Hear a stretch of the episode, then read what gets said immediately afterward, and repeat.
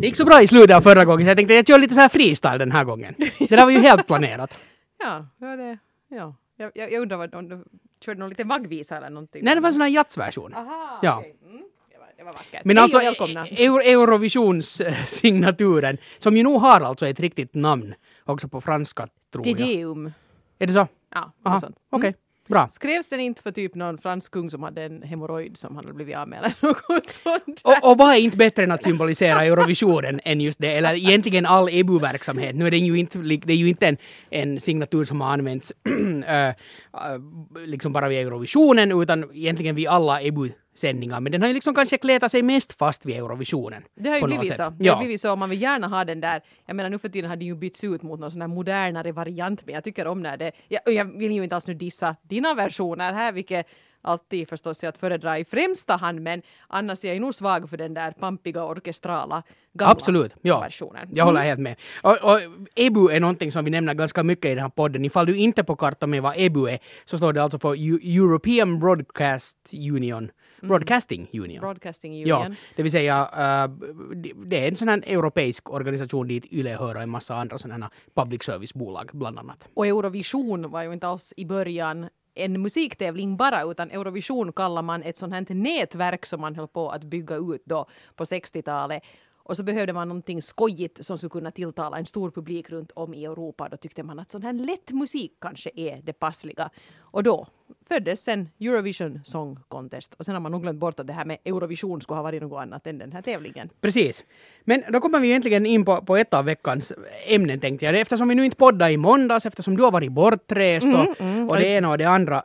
Så det här blir lite så här. Men vi ska nog göra en podd nu inkommande måndag också, så ingen fara. Men det här blir ett extra avsnitt egentligen av De Eurovisa podcast som vi gör på en fredag, publicerar på en fredag. Och det är inte vilken fredag som helst, för imorgon avgörs ju UMK här i Finland. Så är det. Men när du bara pratar lite om tävlingens historia så kommer jag bara att tänka på det att en grej som har varit uppe den här veckan, det har ju alltså varit Ukrainas bidrag. De har utsett vinnaren som då ska representera Ukraina i maj, och det är en låt som heter 1944 och den framförs av en krimtatar som heter Susana Jamaladinova. Alltså 1944, då inte klockan är 1944. Jo nej, 1944. Den handlar alltså... Det skulle kunna heta 48, men det blev så dåligt.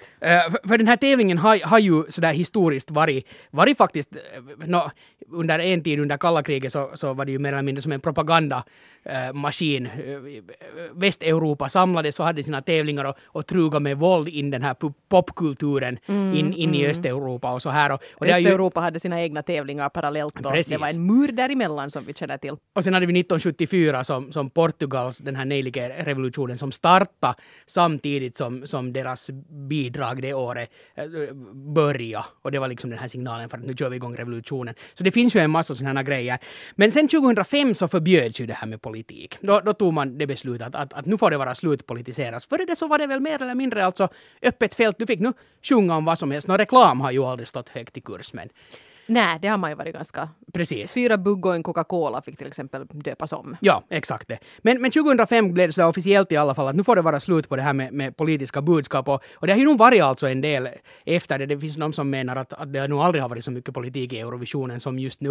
Och det är väl lite kanske hur man ser på saken. 2009 i Georgien, We Don't Wanna Put In till exempel. Mm. Och den blev ju alltså diskad så att okej, det här går inte. Ni får hämta någonting annat i Eurovisionen istället. Eller Ukraina ett tidigare år Serduchka, som ju nog ganska tydligt sjöng Russia Goodbye, men sa att den hette Lasha Tumbai. Precis. Och där ser man ju att den ena gick igenom för EBU och den andra då inte, för att just med We Don't Wanna Put In, de tyckte EBU den gången att det var helt förklarat. Sen hade vi ju i fjol Armenien som böt namn på sin låt. För att de sjöng om ett folkmord och sen hette den ju Don't Deny. Samtidigt fick då Frankrikes sångerska sjunga N'oubliez pas och det skulle ju handla då om andra världskriget. Precis. Eller första världskriget. Året före det, Malta, handlar helt tydligt om första världskriget. Och nu har vi då alltså Ukraina som vill sjunga en låt som handlar då om den här massdeportationen av krimtatarer under Stalins styre. Och Ryssland förstås har ju redan fördömt det här, och jag kan tänka mig att de lobbar ganska hårt för att det här inte ska gå igenom. För allt handlar ju om det att huruvida det är politik eller när, så det är ju om du väljer att läsa in det i dagens värld eller när. Och det här är en ganska svår fråga. Det ska vara intressant att höra sådär helt officiellt från EBU. Jag har i alla fall inte sett några desto vidare kommentarer. För jag börjar fundera på det att när blir det politik? Att om ABBA nu i år då, när den här regeln fortfarande gäller, skulle tävla med Waterloo. Ja. Så jag menar, nu var det ju europeiska spänningar på hög nivå när Frankrike och Storbritannien inte var de bästa vännerna. Ja, precis. Men som sagt, att ska man tolka in det idag sen eller när? No, kanske nu inte. No, ja, var går gränsen liksom? Att det, precis. En ganska gammal kris det handlar om där, men det är ju väldigt svårt att säga förstås. Ja, det finns ju de som talar för, som säger att man borde slopa den här regeln med politik. Och jag vet inte, det skulle nog utnyttjas till maximum. Men det var också en kommentar som jag såg, men vadå att Conchita till exempel har ju inte gjort annat än politik. Det har bara handlat om kanske, bara, men mera inriktat på mänskliga rättigheter och allt sånt. Och no, jättesvår linjedragning. Vad är politiken annan som ju anklagades för att ha vunnit på grund av politik var ju Dana International, som var liksom en transperson. Precis. Född som man, sedermera kvinna, och sjöng en hyllning till divor. Liksom det såg som väldigt politiskt då. Och ja, fel eller inte, en klassiker blev det ju av det. Ja, precis. Och där var ju också på något sätt Eurovisionen ett väldigt storslaget forum för många människor som identifierar sig med det som Dana International lyfte fram, och då var det ju väldigt viktigt för dem som ju ändå var en minoritet som där fick liksom en röst. Men vi ska fortsätta följa med förstås hur det här utvecklar sig. Att just en sak som jag funderar på, att räcker det att säga att det är politik om ett annat land tycker att det är politik? Så tycker jag också att är det nu inte lite politik när Ryssland gör som de har gjort i flera år, skrider fram och har för krig mot av världens länder och sjunger något sådant riktigt slemmigt fredsbudskap. Precis, att kan vi inte alla We are the world. Ja. Så jag menar, det tycker jag ju också är politik i allra högsta grad. Alltså vad man kanske skulle kunna tillägga här är att den där politiken skulle inte få rikta sig mot någon specifik. Utan om man till exempel tar en Conchita som blir en sån här ikon för HBT-folket. Så det är liksom inte då att man riktar sig mot något specifikt land eller specifikt folk, utan man vill liksom lyfta fram istället den här minoriteten. Precis. Medan däremot då Ukraina här, jag menar, det är ett ganska uppenbart tjuvnyp till Ryssland. Samtidigt som, jag menar, om man nu tittar på den här texten och sådär, och den här videon var ganska intressant, vi tittade på den här om dagen, det var ju väldigt starka bilder, alltså svartvita bilder från då 1944. Och jag menar, Sovjet finns inte mera och Stalin finns definitivt inte mera, men igen, när man vet hur världsläget är idag. Eftersom spänningarna är ganska detsamma idag, exakt. Så blir det. Så intressant, Ukraina som då alltså är tillbaka i Eurovisionen i vår efter en liten paus.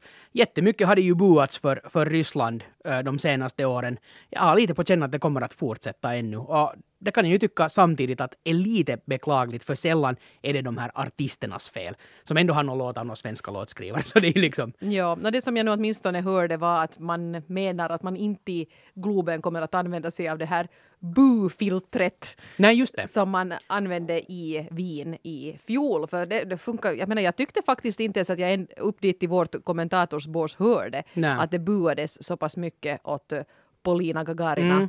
Men tydligen hade det buat så att hon hörde det. Så när hon satt där och grät så var det inte bara för att hon var rörd, utan för att hon tyckte det var väldigt ledsamt. Och så ska det inte gå till. Nej. Ännu värre var det nog i Köpenhamn, när de här tvillingarna från Ryssland, som var typ 17 år gamla, blev utbuade fullständigt. Jag menar, det är bara fult. Ja, den typen av politik så ska vi lämna bort från den här tävlingen. Kanske någon kan dela ut vuvuzelor istället åt hela publiken. Så.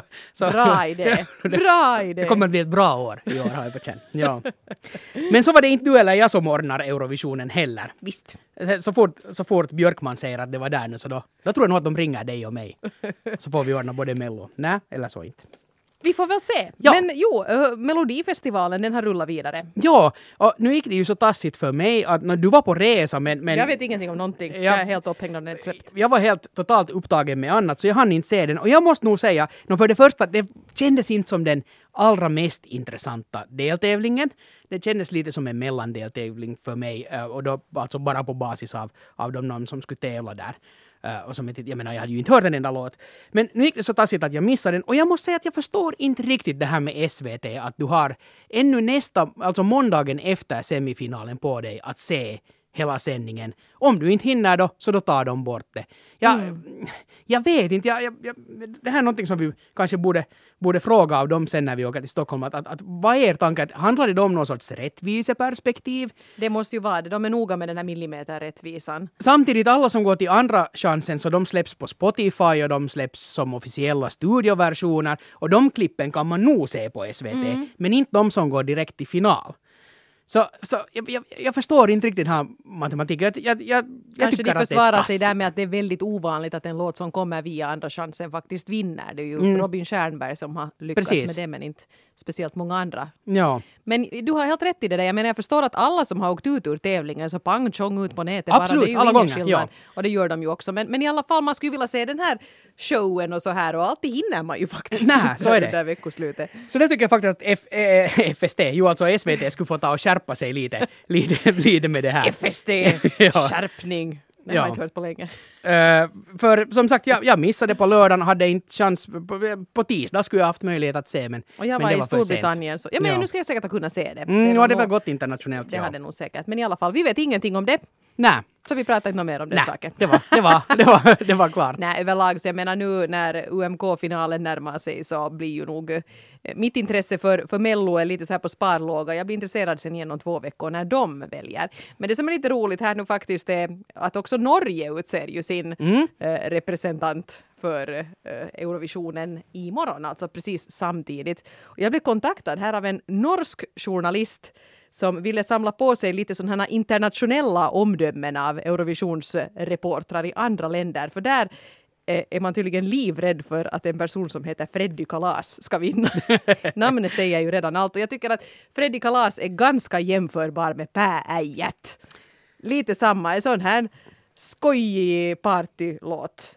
Och jag menar, Finland skulle ju säkert inte skämmas det minsta över en sån där figur. Men däremot i Norge så, de har nog lagt ribban otroligt högt de senaste åren. De har alltid varit dina favoriter. De har varit mina favoriter, ja. Riktigt etta liksom. Och det var roligt för när du sa att nu har de en sån här riktigt sån här pallilåt att man kan jämföra det med Päät. Och så lyssnade jag på det och så här, men det här är ju ganska okej. Jag vet inte varför mitt hjärta bankar för Norge. Men jag menar, och det är ju inte så att de ska skicka likadana låtar. De har skickat helt olika låtar. Men du har alltid tyckt sen att det här är den bästa. Ja. Kanske är jag nu inte sådär privat super sådär övertygad om Freddy Kalas att det är det bästa jag någonsin har hört. Men det är ett bra exempel på som bara bevisar att hur bra det har gått för den musikexport som Norge har stått för de senaste åren. För de gör popmusik på väldigt hög nivå, var ribban är riktigt, riktigt högt. Så sen när de har sitt mest pinsamma bidrag så är det just sådär i finländska mått så att ja, men den här kunde ju ha potential internationellt. Bara roligt. Men det som jag svarar på den här frågan när de då undrar att behöver vi skämmas om vi nu skickar en sån här? Och jag sa att hej, frågar ni en finländare så vi skäms varje år, men vi har roligt ändå. men det här, jag menar det är sån här Freddy Kalas. Nu var det faktiskt så att jag bara fick höra låten. Det var inte möjligt att se hur han är på scenen. Och jag tycker det som är den stora, det avgörande här är ju förstås att tycker man om honom där på scenen. Och det var ju det som till exempel Päääijät lite föll på. Att de var inte så hemskt likeable sen i final, eller i semifinalen här. Utan de var ganska kaxiga och stroppiga och sådär. De körde inte på med sån här trevlig, självironisk approach och lite humor och så här som skulle ha fått mig att gilla dem mera. Och om vi då säger att Freddy Kalas vinner, NRK åker till Globen i maj och man får det där intrycket av att han lite dissar hela Eurovisionen, då faller han ut. Så det missar om det. Det är liksom kardinalfelet nummer 1. Men nu efter att bara ha hört alltså inte ens en hel låt med Freddy Kalas. Så älskar du honom för han är från Norge. Freddy, var är du? Rädda mitt veckoslut. Nej, inte alls. Vad var det jag skulle säga? Jo, det blir liksom Estland i Eurovisionen lät oss vet den här humorlåten. Ni som inte vet vad jag talar om, gå in på YouTube och skriv Estonia Eurovision och lät oss vet så tror jag att ni hittar världen. Mm. Ett sådant typiskt när man tar fram ett humorbidrag och det är på ett språk som inte på engelska. Det bara faller platt. Samma skulle det ha gått för Päi. Den här är ändå på engelska och det är inte liksom helt läppa, utan det är ändå på något sätt i botten på plott. Så den skulle ha en chans att klara sig och kan liksom bli en sån här lite udda sommarhit. Eventuellt, eller ska vi säga, speciellt inte helt uteslutet. Om det skulle råka bli ett balladtungt Eurovisionsår, vilket det har varit ganska ofta på sistone, så är en sån här partylåt sitter väldigt bra, åtminstone blir det kalas i arenan medan den pågår. Och det som du lite var inne på redan, det som avgör för sån här låtar väldigt mycket så är att hur låter det just live för sån här, alltså så här, om vi ska prata om modern popmusik, nämligen sån här lite mer elektronisk liksom popmusik och sån här, så det är otroligt svårt att mixa på tv så att det blir att låta riktigt bra. Mm. Det är sällan till artistens fördel, och nu om vi pratar också om helt etablerade artister, för många av dagens poplåtar är sådana att de borde vara mixade och donade och fixade i en studio så att det blir en bra helhet, men sen när du går och gör det live och musiken är singback, det vill säga att kommer musik och så ska du sjunga på, så blir det lite sådär påklistrat. Och det har man märkt här i UMK också, att Stella Kristin till exempel, som en jättebra sångare och har en sån musikgenre som låter, det blir att låta bra på tv. Medan, det funkar bra. Ja, medan popmusik igen, det får lite den här påklistade grejen. Så, vilket inte behöver betyda att det är inte det som berättar att huruvida en artist är bra på att sjunga eller nej. Mm. Men det blir bara inte att låta bra i tv när tvn har ändå lite klent ljud. Och sådana här saker kan liksom fälla en Freddy Kalas. Det här kommer att bli en lite kortare podcast än vanligt, för vi måste rusa vidare här. Vi ska vara med i Nöjesfredag om en liten stund. Men jag tycker att vi ändå måste kanske komma med en liten tippning inför morgondagens UMK-final. Om du nu hör på det här till exempel på söndag eftermiddag, så kan du säga god morgon yxskaft, för vi kanske tippar helt åt skogen. Men det här ser vi alltså nu fredag eftermiddag, strax innan podden publiceras. Så det här var den vetskap vi hade när det begav sig. Ikväll ska vi faktiskt titta på generalrepetitionen, då kommer vi kanske att bli snäppet klokare. Men om vi nu så här, vilka tre tror du att kommer att placera sig i topp 3 i morgonkväll? Oj, det här är jättesvårt. Jag tror att vi kommer inom topp 3, så kommer vi att få se både Mikael Saari och Sara Aalto. Huruvida de vinner, det är jag inte riktigt säker på. För om man ser på basis av hur alla nummer har sett ut och hur de har låtit och hur de har funkat som en helhet på tv, så har Barbecue Barbies och sen den här Tuuli Okkonen har gjort ett jättebra jobb. Så de kan komma in som en svart häst och rodda om allt. Jag måste säga om Tuuli Okkonen att jag är nog skyldig henne en ursäkt, för jag stod här om veckan och hävdade att hon är den där som jag lite glömmer bort, som jag gjorde med Ylona.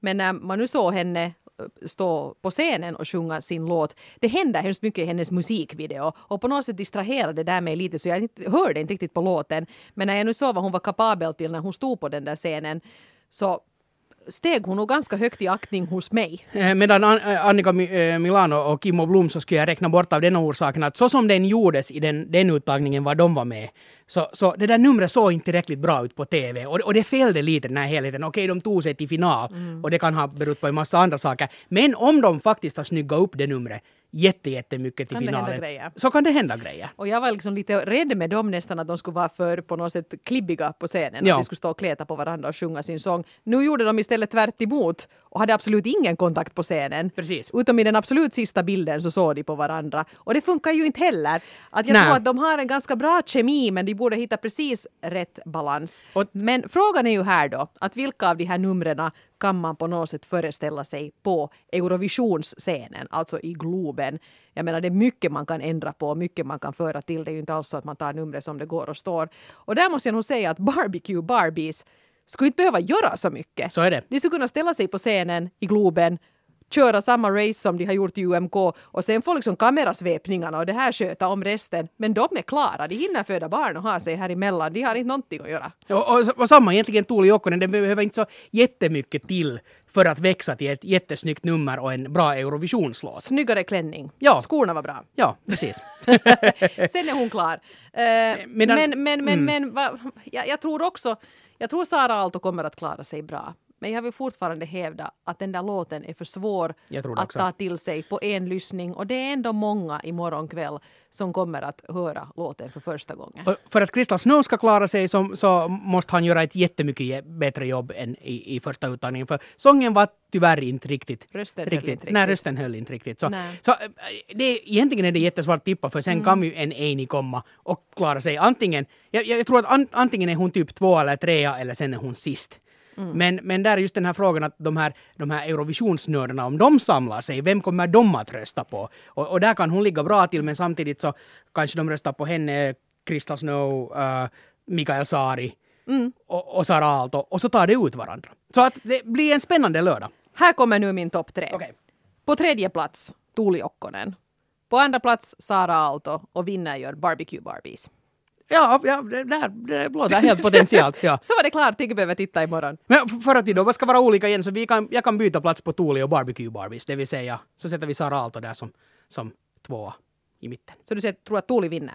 Ja. Okej, där ser man. Jag tänkte nu bara för att vara lite annorlunda. Hoppas hon har en Tuulikone. Ja. Att på den nivån imorgon, när vi ska göra svenskt referat. Missa inte. Ni hör ju att det kommer att bli Freddy Kalas. Ja. Nej, nu måste vi sluta. Förlåt och hej då. Jag ska spela. Men jag ska bara säga det. svenska.yle.fi/Eurovision, där hittar du all den info du behöver om röstning och sånt här till imorgon. Och där hittar du också en lång rad med nostalgiartiklar som jag har skrivit om svenskspråkiga artister som har tävlat i Eurovisot och i UMK. Så vill du vältra dig i nostalgi, så gå in där och ta en titt. Och så hittar du oss på Facebook, De Eurovisa. Och på Instagram och Twitter heter vi också De Eurovisa. Mycket lätt att hitta oss alltså. Nu har jag ingen aning om vad jag ska göra.